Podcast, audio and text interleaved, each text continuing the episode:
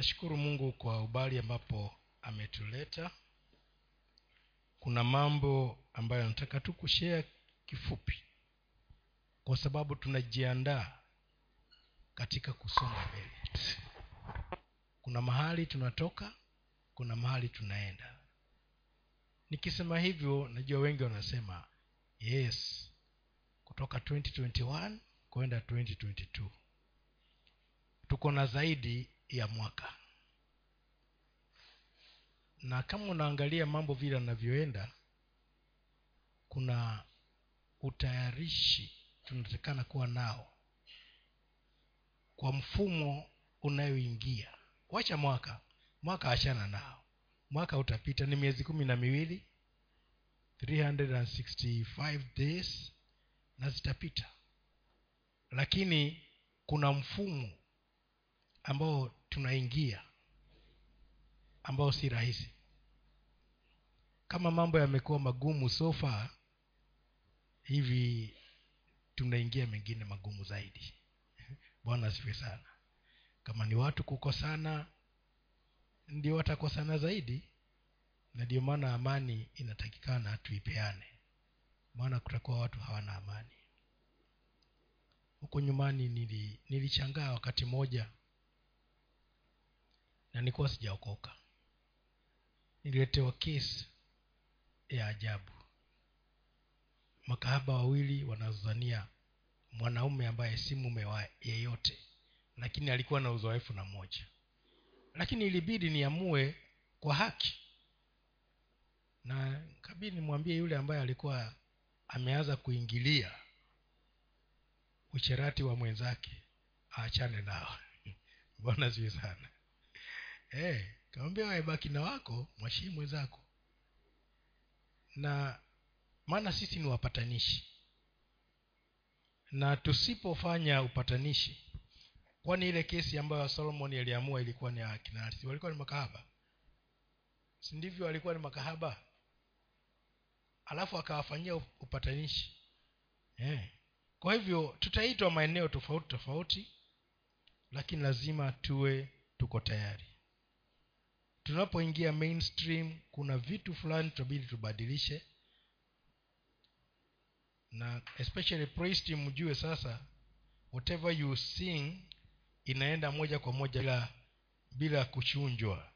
Kwa hivyo hapo napo socks ziwe juu. Nataka niongee kuhusu jinsi ya msimamo ambao tutakuwa nao katika imani. Imetubidi tuingie katika levo nyingine ya imani ambapo sasa kama ni kutumika katika kipindi kijacho achana na mwaka mii sina haja na huu mwaka mwaka utapita na uje mwingine nao upite. Lakini kile kipindi the season this season is not going to be easy. And the church has got to know how to stand in faith katika haya mambo ambayo mungu anatuitia. Mungu anatamani watu wake wasimame. Si kujionyesha kwa kujivuna lakini wajionyeshe kile ambacho wako nacho. Watu wa mungu tangu jadi walikuwa wakijitokeza. Na wanajitokeza na misimamo ile waliokuwa nayo.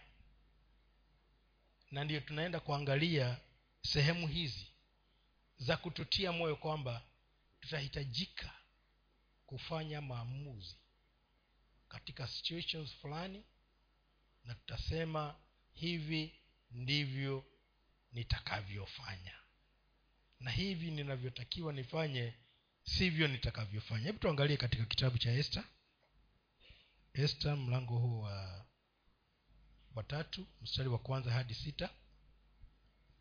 Esther chapter 3 verse 1 to 6 baada ya hayo mfalme hasure, hasuraeri has, hasuero alimwongezea cheo hamani bin Ham, hamadatha mwagagi akampandisha akamwekea kiti chake juu ya ma, maakida wote waliokuwapo pamoja naye. Nao watumishi wote wa mfalme walioketi mlango, mlangoni pa mfalme wakainama na kumsujudia hamani maana ndivyo ilivyo alivyoamuru mfalme kwa habari zake bali Morde, mordekai haku, hakuina, hakuinama wala kumsujudia basi watumishi wa mfalme wa, walioketi mlango, mlangoni pa mfalme wakamwambia mordekai mbona wewe hawi, hawi, waihalifu amri ya mfalme ikiwa waliposema naye kila siku aliwasikie aliwa, aliwasikilize awasikilize wakamwarifu hamani. soma tena vizuri. Soma mstari vizuri. Naye kila siku asiwasikilize wakamwarifu amhamani ili kuona kama mambo yake mordekai yatasimama.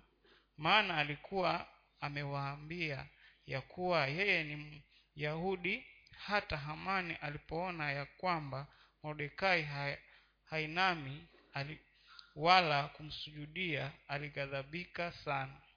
Akaona si aka, akaona si shani kumtia mikononi mordekai peke yake maana wamemjulisha wamemjulisha kabla yake mordekai kwa hiyo hamani alitoka kuangam, kuangamiza wayahudi wote waliokuwa wakikaa katika ufalme wote mzima wa Ahore, A- Aru- asuere yaani mtu wake mordekai. Huyo mfalme anaitwa ahasuero. Unajua ukiwa na mazoefu ya kusoma bibilia za kiswahili kizungu haya majina utayakram tu tunaona kwamba hapa kuna jambo lilikuwa limefanyika. Na halikuwa halikuwa mbaya.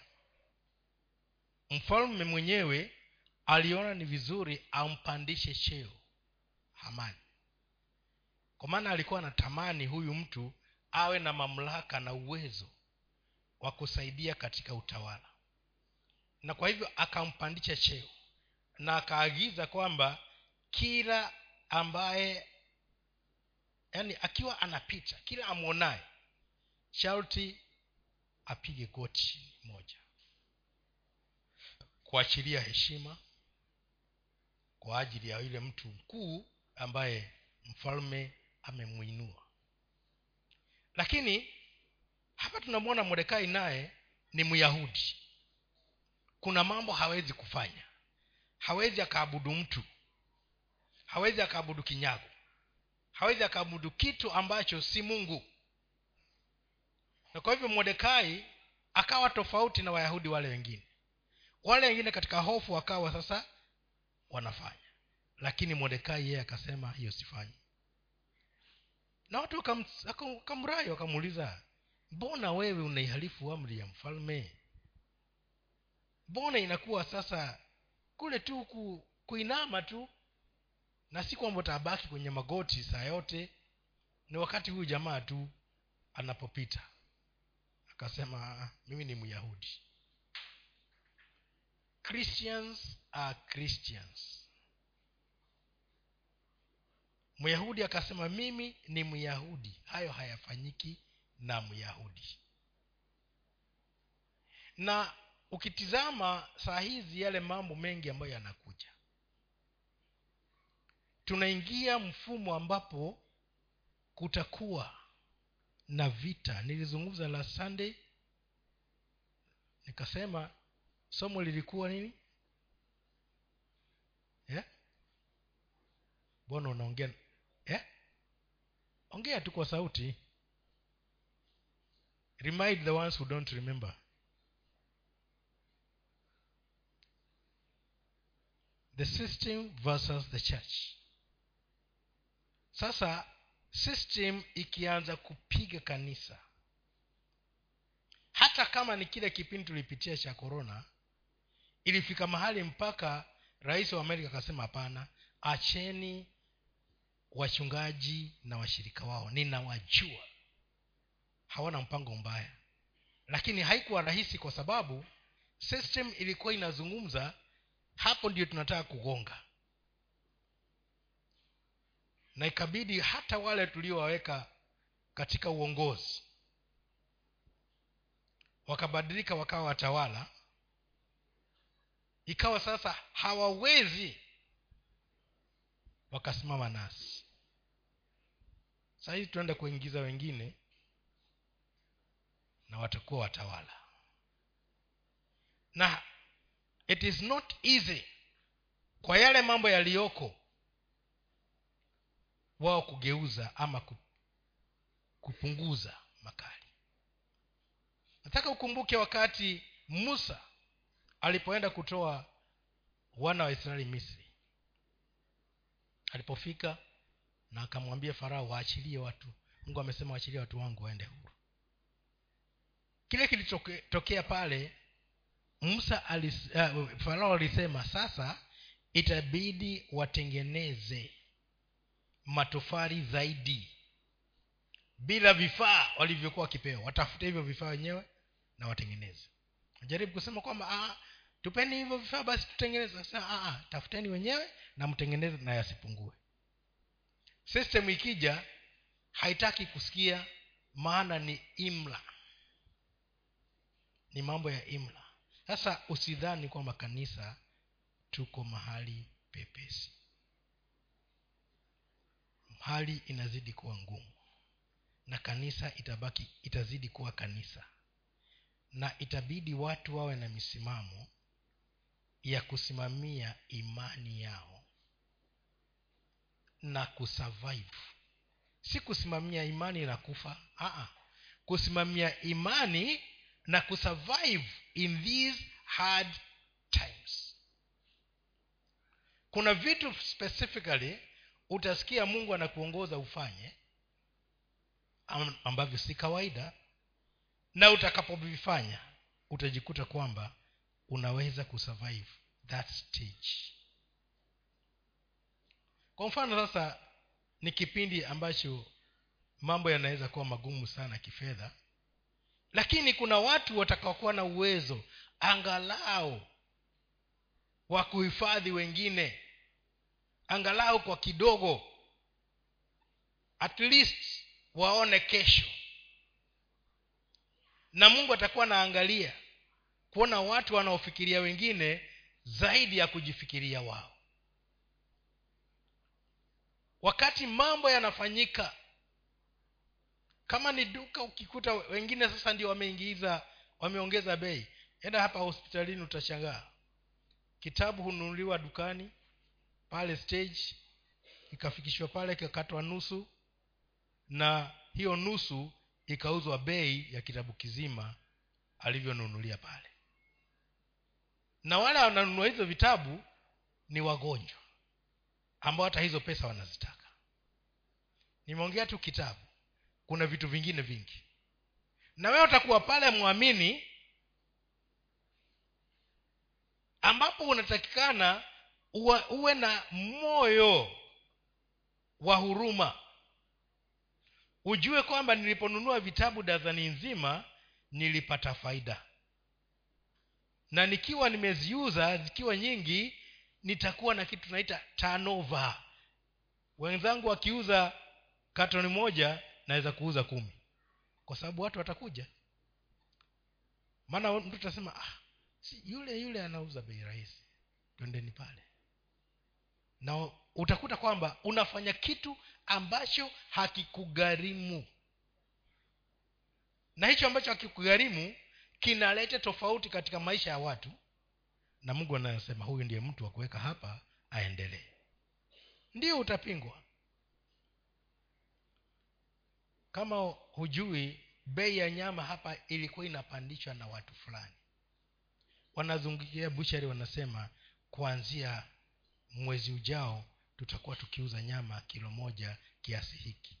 Na hao ndio kusema. Sasa inabidi kila mmoja auze hiyo bei. System iko na ugandamizaji. Lakini kanisa linaleta afueni. Linaleta afueni. Na hivyo ndivyo takavyoweza. Hebu mtu anipatie aniletee maji moto hapo. Kuna cup ya glasi iko hapo mezani kwangu. Niekee maji moto. Siwezi. System inazungumza kwamba tufanye mambo kinyume na mungu.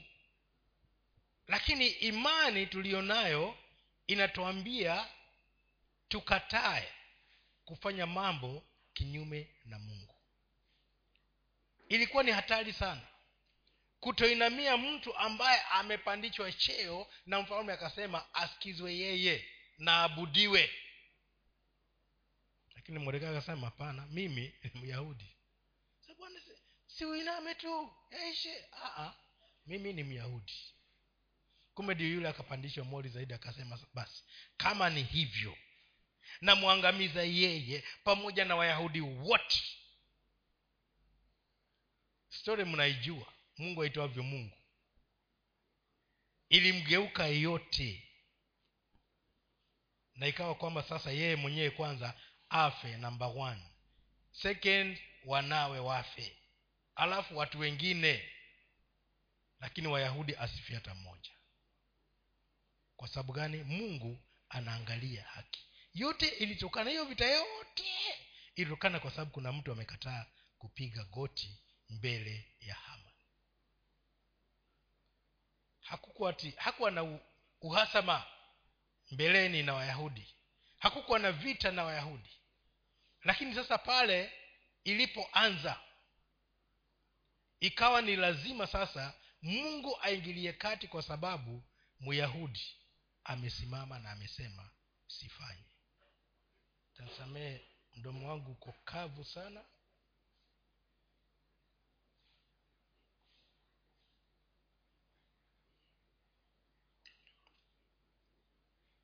na tunamwona modekai yeye hakujali kile kinachoweza kufanyika kwake. Kile alichojali ni kutimiza mapenzi ya mungu. Bwana asifiwe sana. Si kwamba alikuwa mkaidi Aa. lakini uyahudi wake haungemruhusu haungemruhusu yeye awe kwamba atainamia mtu maana alikuwa anajua wa kuinamiwa ni jehova peke yake. Yesu alikuwa taajaja alikuwa anajua kama kuna wakupigiwa goti ni mungu wakati inapoabudu lakini hata mfalme mwenyewe sio wakuinamiwa na ikafika hata hiyo hiyo si sehemu ya mazungumzo ya leo. Ikafika wakati hata wale chadrak mishek na abednego walipoambiwa wainamie sanamu ambayo mfalme alivyoinua akasema mfalme sisi hata hatufikirii tukwambieje lakini na ujue tu kwamba sisi hatuwezi kuinamia sanamu uliyoinua. Hawakusema kwa sababu sisi ni wayahudi lakini walisema hawawezi. Si kwamba ni vigumu kuinama. Kuinama tu lakini hawawezi. Ni kitu tofauti yaani ni kitu hakiwezekani ya kwamba wanainama wakimaanisha wanaabudu. Na kule tuendapo sasa mambo mengi tutaambiwa tu compromise. Lakini atafaulu mtu yule ambaye atajua imani yake inamwambiaje na asimame katika ule msimamo kwa sababu ukibedi kidogo unaambiwa ongeza. Ongeza tena. Utaenda mpaka kichwa kiuze chini. Eh? kwa sababu umeanza utaenda. By now makanisa tulikuwa tuko tu, tuwe tuko katika sheria zingine kali sana za gidho mwigai ni malawyers tulienda. Hatukuyazungumza makanisa lakini tulidiscuss na malawyers wakae na ikazuiliwa kwa muda. Hatujui sasa kama huo muda utaisha. Na kwa sababu hiyo hata we need huko mbele tunahitaji loya huko mbele tunahitaji abrabode ambayo itazungumza kwa niaba ya kanisa maana wewe peke yako hutapigana. Huyu alishinda kwa sababu ni myahudi. Nasi huko mbele katika zile abrabode ambayo tutakuwa tumechagua zimekuwa nyingi sana hapa zimepresent lakini nikuwa nikiangalia nikiangalia kiongozi naona ah, hapo ah, kuna kitu sielewi. Inakuja ingine kuna kitu sielewi. Kuna zingine hapa loko pia hapa. Inafika pale naona ah, kuna kitu sielewi. Tutahitaji kuwa na msimamo kama kanisa. Na tutahitaji kuwa na msimamo kama mtu binafsi kwa ajili ya yale mambo ambayo yanayokuja. Si wakati kwamba tuache kumwabudu mungu la. Mambo mengine yatakuwa makali. Na nasema mambo ya ya kutuma kupeperusha matangazo saa hizi yamekaribia sana. Si kwa sababu tunataka kujifanya lakini yaweza kufika kiwango hicho. Mengine najizuia tu kuongea lakini tunayajua. Kuna ugandamizaji mkali sana unaokuja. Na umelenga ibada yako kumwelekea mungu. Na pasta hataweza kulazimisha. Uliza mama hapa tulikuwa tuki, tukija kwa ibada wakati ulikuwa na lockdown tunakuja mpaka gari inasimamishwa hapa nauliza na ocs nataka hawa niwachukue niwapeleke ndani? Namwambia achana nawe pande nyumbani. Haya wanaenda mi nabaki hapa. Kwa sababu gani? Kuna mambo lazima tufanye. Walikuja hapa sijui ni mara ngapi lakini ibada hapa haikusita ijapo haikuwa ya watu wengi. Kwa sababu gani? Kuna mambo mengine hatuwezi. Maana akija namuuliza unaona watu wangapi hapa kanisani? Kama niko peke yangu nimeweka kusanyiko lipi? Kwa hivyo niache nifanye. Ndio nilikuwa natengeneza mahubiri hapa nikiwa peke yangu nikituma kwa sababu gani? Ibada lazima iendelee ya bwana sifue sana. Ugandamizaji utakuja lakini lazima tuelewe atakapokuja na njia hii nitatokezea na njia gani? Na niendelee kumwabudu mungu. Maana huko ndio tunaelekea sahi najua wakati tunasifu na kuabudu hatuoni shida na nitawauliza praise team maana mtakuwa mkihubiri pamoja nasi. Sisi tutaweka kitu ambacho hakitahitaji editing na nyina nyimbo za praise and worship mtayarishe uibaji ambao hauhitaji editing. Ukiingia hapa ni kuimba ukishika mike anza tayari. Don't waste even a minute. Stories tuwashie sisi wahubiri because that is where we are going. Na ukisimama imba wimbo ambao unajua kila neno unalolitamka halitawekwa doa kule nje. Kwa sababu ni kipindi ambacho tunaingia na hicho kipindi kitakuwa na kupimwa. Na si tukija tutatoa neno ambalo tunajua hilo neno hata ukaniuliza maswali nitakwambia ni hivi na hivi na hivi na hivi naye mtu yule ambaye anaendelea kule usihudumie usi, usi kana kwamba unahudumia wale wako hapa unahudumia dunia nzima. Bwana siwe sana. Kuna maswali mengine huwa anasikia yakiulizwa ni yasiwepo.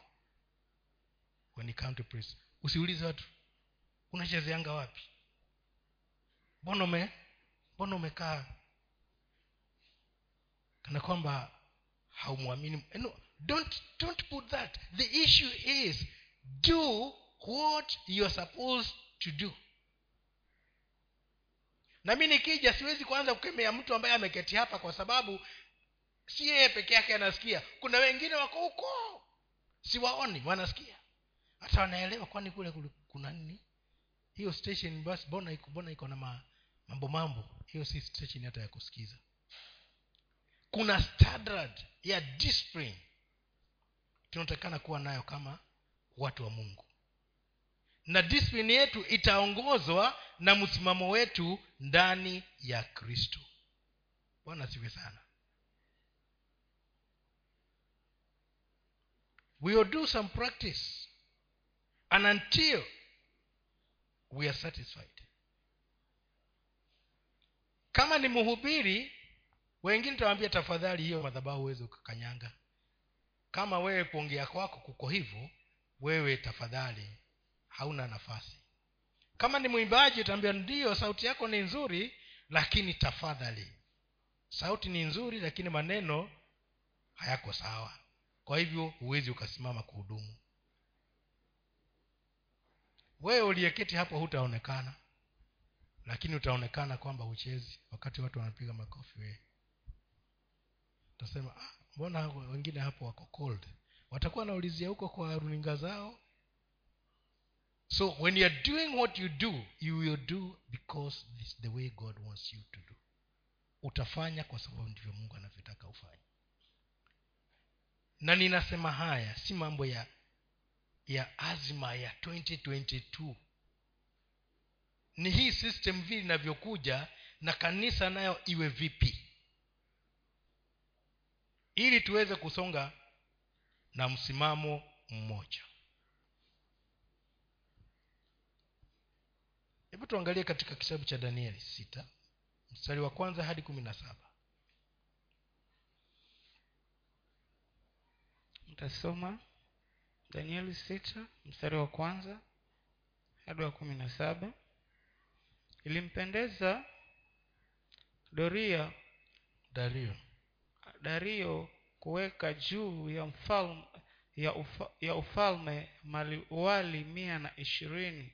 Wawe juu ya ufa, ufalme wote. Na juu yao akaweka wakubwa watatu.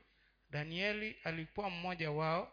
Ili, ili maliwali ili maliwali hawa watoe hesabu kwao. Mfalme asipate hasara basi danieli huyo alipata sifa kuliko wakubwa na mal, maliwali kwa kuwa roho bora ilikuwa ndani yake.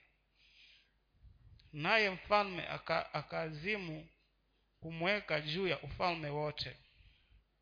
Basi mawa, mawaziri na ma, maamiri wakatafuta sana kupata sababu ya sababu za kumshtaki danieli kwa habari za mambo ya ufalme lakini hawakuweza kuona. Sababu wala kosa.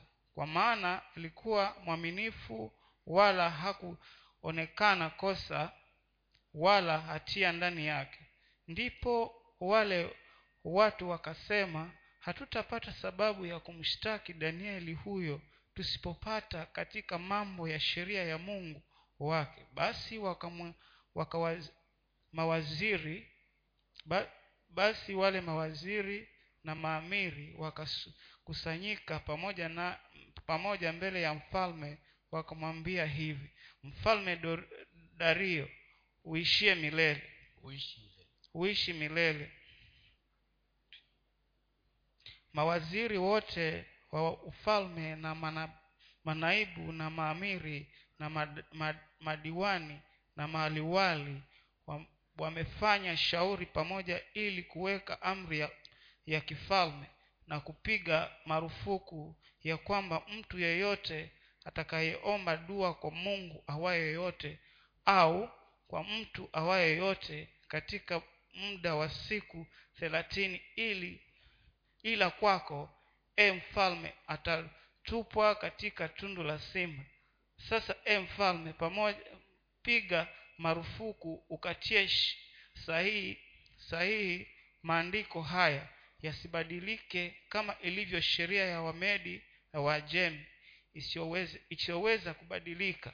Basi mfalme dario akayatia sahihi maandiko yale na ile na ile marufuku hata danieli alipo alipojua ya kuwa yale maandiko yamekwisha kutiwa sahihi akaingia nyumbani mwake na madirisha katika chumba chake yalikuwa yamefunguliwa kukabili, kukabili yerusalemu. Akapiga magoti mara tatu kila siku aka, akasali akashukuru mbele za mungu wake kama ilivyo kama ilivyokuwa akifanya tokea hapo. Basi wa, watu hao wakakusanyika pamoja wakamwona danieli akiomba dua na kusali mbele za mungu wa, za mungu wake. Ndipo wakakaribia waka wakisema mbele ya mfalme. Katika habari ya ile marufuku ya, ya, mfa, ya mfalme je hukuitia sahihi ile marufuku ya kwamba kila mtu atakayeomba dua kwa mungu awaye yote au kwa, kwa mtu awaye yote katika muda wa siku thelathini ile ila kwako e mfalme atatupwa katika tundu la simba? Mfalme akajibu akasema neno hili ni kweli kama ilivyo, ilivyo sheria ya umedi na waajemi isiyoweza, isiyoweza kubadilika. Basi wakajibu wakasema mbele ya mfalme yule danieli aliye mmoja wa wana wa wale waliohamishwa wa wayahudi wa, uya, wa, wa yuda hakuji, hakujali, we, hakujali wewe e mfalme wala ila, wala ile au, ile marufuku ulioitia sahihi bali aomba dua mara tatu kila siku. Basi mfalme aliposikia maneno hayo alikashirika sana akakaza moyo wake ili kumponya danieli.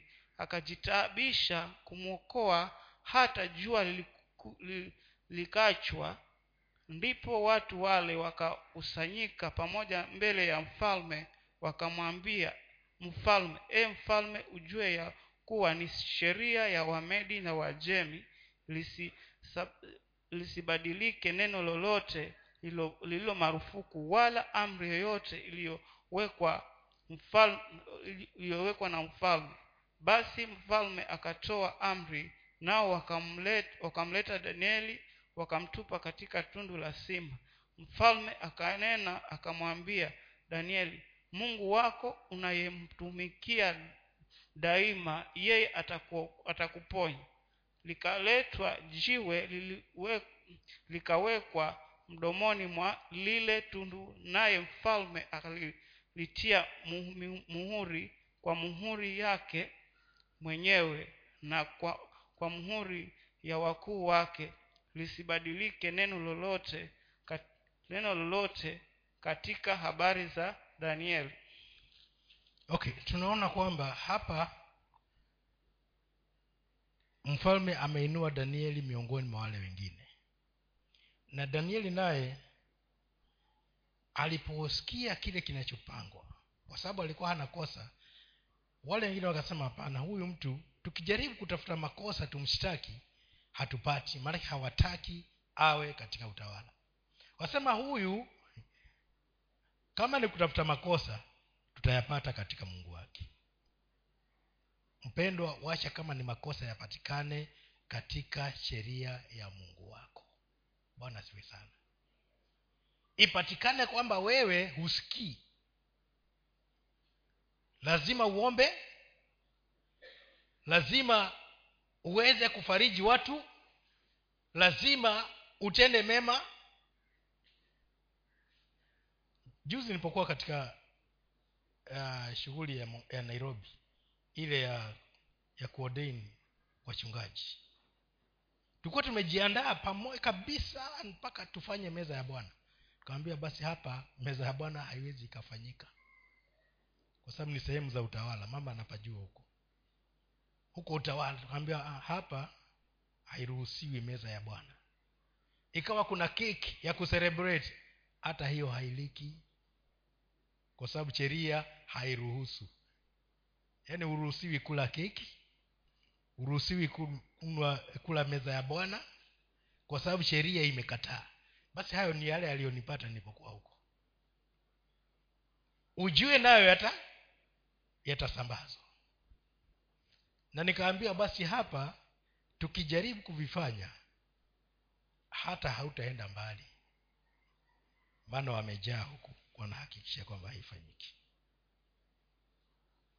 Sheria yaani kama ni kupatikana na makosa ni yapatikane kwa sababu unafanya sawasawa na sheria ya mungu wako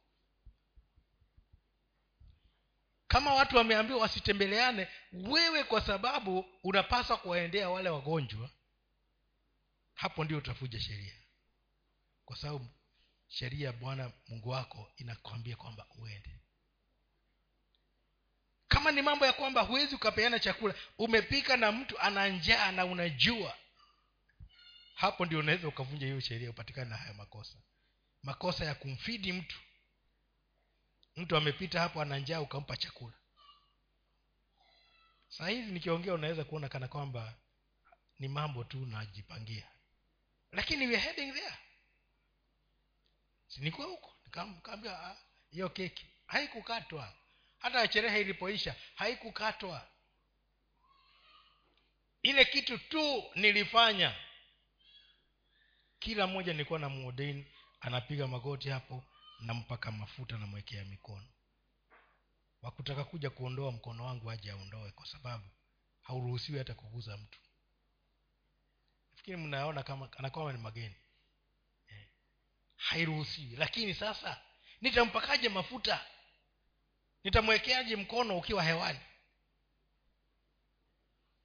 Na wale ambao tulifanya hivyo walijua kwamba we are doing according to the law. Kwa hivyo kama ni kushtakiwa hapo tutashtakiwa kuna mwingine aliombea mtu akaanguka kanisani akaenda kushtaki kwamba ameangushwa. Eh? haya mambo yako. Lakini sasa tunaona kwamba danieli anatuambia hata kama nilikuwa nikifunga madirisha sasa nayafungua. Kama nilikuwa nafanya kisirisiri sasa si siri tena kwa sababu mungu wangu anataka aniendeleze na tunajua kwamba danieli alipotupwa kwenye lile tundu hata alipokuwa mfalme anampeleka pale akamwambia danieli mungu wako ambaye unamtumikia kila siku atakuokoa. Aliyeweka sahihi hiyo sheria ambaye ameweka sahihi lile tundu la simba akaweka muhuri wake kwamba mtu akitoa hana hiyo siri hawezi kuja kuweka kufunga tena. Kwa hivyo ni akae hapo. Ndiye akamwambia mungu wako atakutoa. Maana mfalme hakuwa pamoja na wale waliokuwa wakifanya haya mambo. Yeye ni vile tu alihadaiwa. Akatumiwa vibaya. Na alipotumiwa vibaya ikabidi afanye yale yaliyo mapenzi kwa hivyo kuli tunaenda kuna ujanja mwingi wa kutuwinda. Lakini pia katika ule ujanja kama wewe umebaki mkamilifu mbele ya mungu wako mungu wako atakuokoa na hayo yote. Hatutakaa tukose kutimiza mapenzi ya mungu.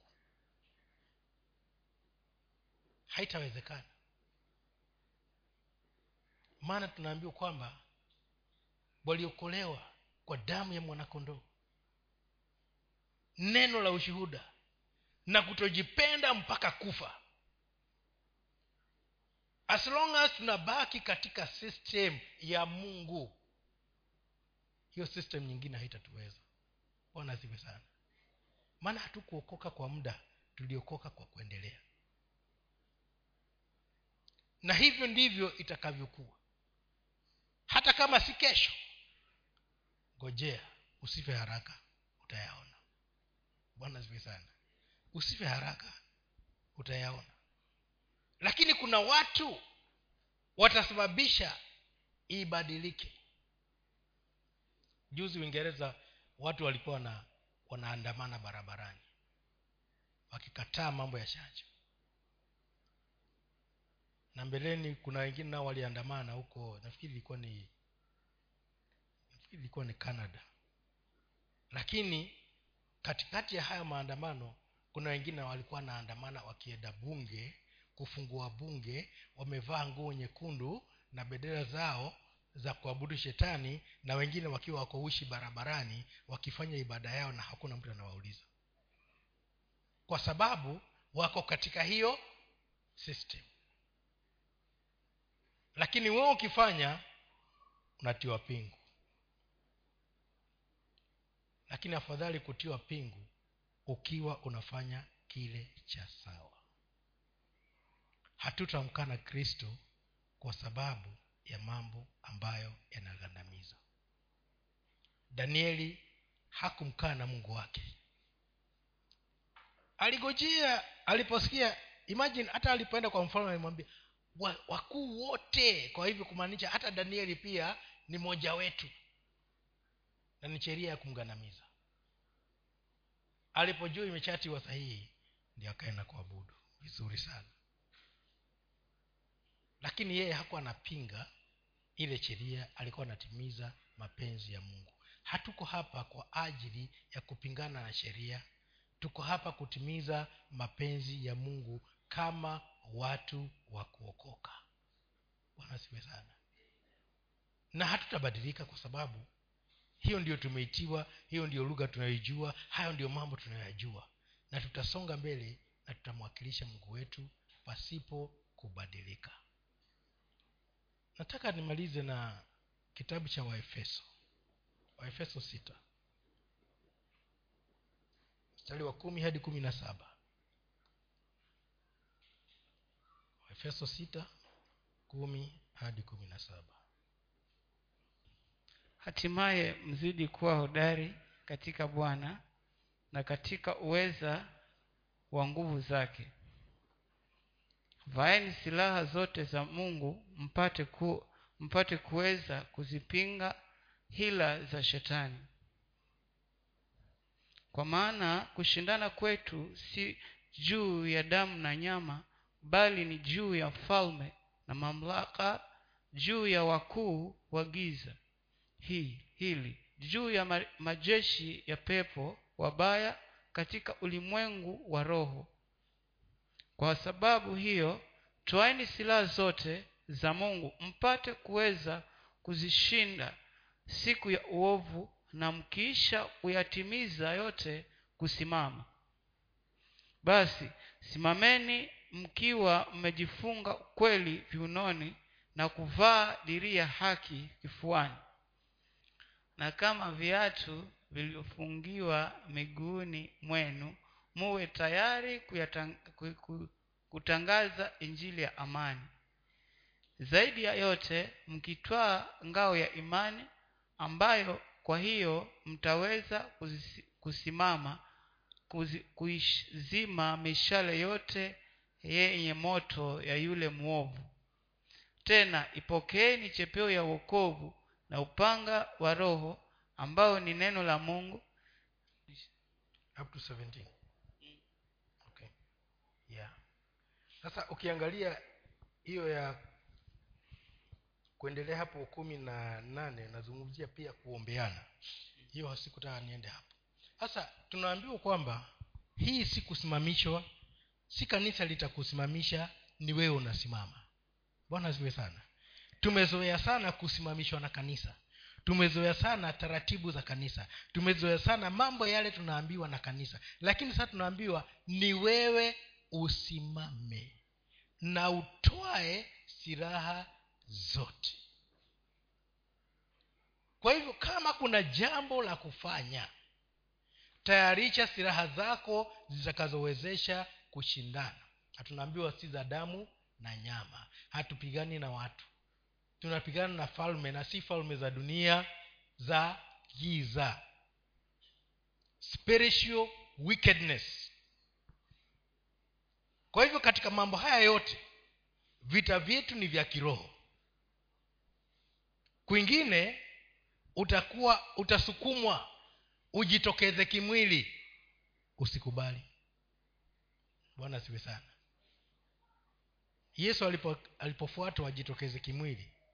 Jeshi limekuja wanakuja kumchika lakini alipoulizwa alipouliza mwatafuta nani? Yesu wa nazareti ni mimi. Wote wakaanguka chini.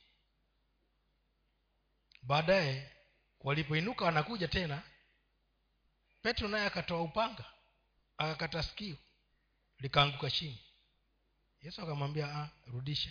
Kwa sababu anayeua kwa upanga atauliwa kwa upanga. Achukua sikio akalirudisha. Na ule ule, ule ulimwengu wa giza ukazidi kuja kumchukua mtu ambaye hata anawatetea. Kuna maeneo tutawashangaza. Bwana siwe sana. Kama vile ambavyo mfalme wa, wa samaria aliambiwa na na elija. Walipokuwa wamepigwa na upofu elija akasema wapigwe na upofu wa- wa- wale wanajeshi waingie waje mpaka mjini. Walipofika mungu ah, elija akasema wafungue macho wakafunguliwa macho wakajikuta wako ndani ya kambi ya ya maadui. Mfalme akasema baba yangu baba yangu ni wewe wote? Kaambia utaua watu ambao hukujishikia mwenyewe. Wape chakula waende wakaandaliwa chakula wakaondoka wakaenda. Kuna kwingine tutachangaza katika kujitokeza kimungu. Bwana ziwe sana. Hatuna shida na hata wenyewe watasema hawa watu tawasumbua bure. Kitu tu vitu vingine itabidi tujishunge vitakavyosumbua na vitakavyoita. Kuna maombi mengine tutaachana nayo. Wewe mtaani sauti yako iko juu kuliko ya jogoo. Huyu mungu hahitaji kushauti bwana asiwe sana. Si lazima iwe wewe sasa kila kitu juzi eh, eh. ile siku tulikuwa na kesha hapa nilifika nyumbani mapepo yalikuwa yanatolewa mpaka sana yaani nilipo- nilibo na usingizi baada ya saa nane na nusu mapepo bado yanatolewa. Na ilikuwa sio siku ya kwanza. Huwa bado ya saa nane unusu. Kanisa liko katikati ya watu. Ndiyo mapepo na sauti ile mnajua ambayo husikii. Sasa kule kanisa liko ni mbali. Kwangu ikiwa ni hapa kama kule stage na kelele za mapepo kutolewa nazisikia pepo chanikupesidi kidogo. Mamlaka hayaji kwa kushauti unadhihirisha ma, mamlaka kwa kusema. Ndio watanzania wan, wanatushinda. Naomba tuambatane kituoni. Hivyo ndivyo una, un, unapelekwa police station. Ukikataa hapo ulipoombwa ndio unaweza kutiwa pingu maanake ume, umekiuka. Lakini hapa kabla hujaambia umeshashikwa hapa eh? umeshikwa umeinuliwa juu hata ukanyagi vizuri wengi warucho kwenye gari. Na hakuna hata ukifika kule kitu wanataka tu mia tano tu kuashiria. Mamlaka yako katika kuongea ukijua unaongea nini hata angalia sala ya bwana yesu hakuzungumza mambo ya kuchauti alisema kwamba tusiwe kama wale wanaosimama pembeni za soko kupasa sauti. Aweza kuwa si sokoni pale kwako ndio umefanya pembe ya soko. Mpaka watoto hawezi kulala kwa sababu unaomba. Una, una shauti ya mungu. Ambaye si kiziwi anakusikia. Najua hapo sasa kuna wengine wanashinda. Sasa tutakuwa tukiombaje omba vizuri. Omba vizuri tu. Taratibu tu. Pepo akijua kwamba una mamlaka ataenda mwenyewe. Ataondoka tu. Mama anaweza kueleza. Nyumba zile tulikuwa tunakodisha za waislamu. Tulifukuzwa. Tukafukuzwa nyumba hii tukafukuzwa hii tukafukuzwa. Mpaka nikauliza jameni kwani ina makosa gani? Weenda tu. Mwisho nikaambiwa ah, zile pesa zako unazotua za kulipa nyumba zikienda huko huko msikitini zinasumbua. Nami hata sijatuma pesa zikasumbue. Bwana ziwe sana unajua zinasumbua kwa nini? Zikija fungu la kumi sadaka unatenga. Umeziweka wapo hata hizo ambazo unazipeana. Eh. sasa ikawa ndio ndio zaenda kusumbua manake hazikubaliki. Sisi kanisani tunaambiwa ujira wa ukahaba na mauzo ya mbwa tusiweke kwenye sadaka. Kwa hivyo na hizi takatifu nazo kuna kwingine hazikubaliki. Sasa katika maisha yale tutakayoishi ya ushindi ya, kumtaka, ya kumtukuza mungu basi ndivyo tutakavyopata ushindi. Wapendwa kama ni kupatikana na hatia wakati huu ambapo tunaingia patikana na hatia kwa sheria ya mungu wako. Si kwa sababu umeenda kurusha mawe. Ukienda kurusha mawe haya utaenda kuongea mbele mbele. Na pasa awezi akakutoa. Ukienda kukimbizana huku ati watu wanachoma nyumba nayo wanachoma utaenda kuviongezea huko mbele mbele. Lakini katika sheria ya mungu wangu. Sijui kama kama mapeshes anaweza kumbuka kuna wakati ulikuwa kiambu hata mama hilo tulikuwa sote. Kwa kuna kuna shule ilikuwa na mgomo. Tulipewa ushuhuda huo hapo. Na ile shule watu wakawa na haribu vyombo. Lakini sasa wanafunzi walipoambiwa waje na wazazi wanafunzi walitetea mmoja wao wakasema huyu hakuwa pamoja nasi hata alikuwa natuombea na kuturai tuache kutoa fujo. Nafikiri mzazi wake alisikiaje mzazi alisikiaje hapo eh? wanafunzi wenzake wanasema huyu hakuwa pamoja nasi hata yeye alikuwa anatuombea amepiga magoti anatuombea na kutuambia tuache fujo. Kesi ikaishia pale kwa yule. Wale wenye hatia nje ya mungu wao wakasomwa kwa hivyo huyu mungu anaweza kututetea na yuko tayari kututetea na ninazungumza kipindi kile tunaingia ni kigumu. Sichangae ukiwaona wamekuja kuangalia mpaka ndani na kuuliza maswali. Sichangae ukiona wanasimama mlangoni wakiuliza. Maana kama walifanya wakati ule saa hizi wanaweza kufanya zaidi. Lakini patikana na hatia katika mungu wako. Bwana siwe sana na hayo ndiyo mungu anataka tujiandae nayo. Kwa hivyo kama unaomba mwambie mungu nisaidie kusimama na silaha zote. Nisikutwe silaha zangu zimeenda kunolewa na adui ameingia. Nikutwe silaha zangu niko nazo za kupiga vita vya kiroho maana najua hapo ndipo utakaponipa ushindi. Kufikia hapo wachanimwite mama aombe tufunge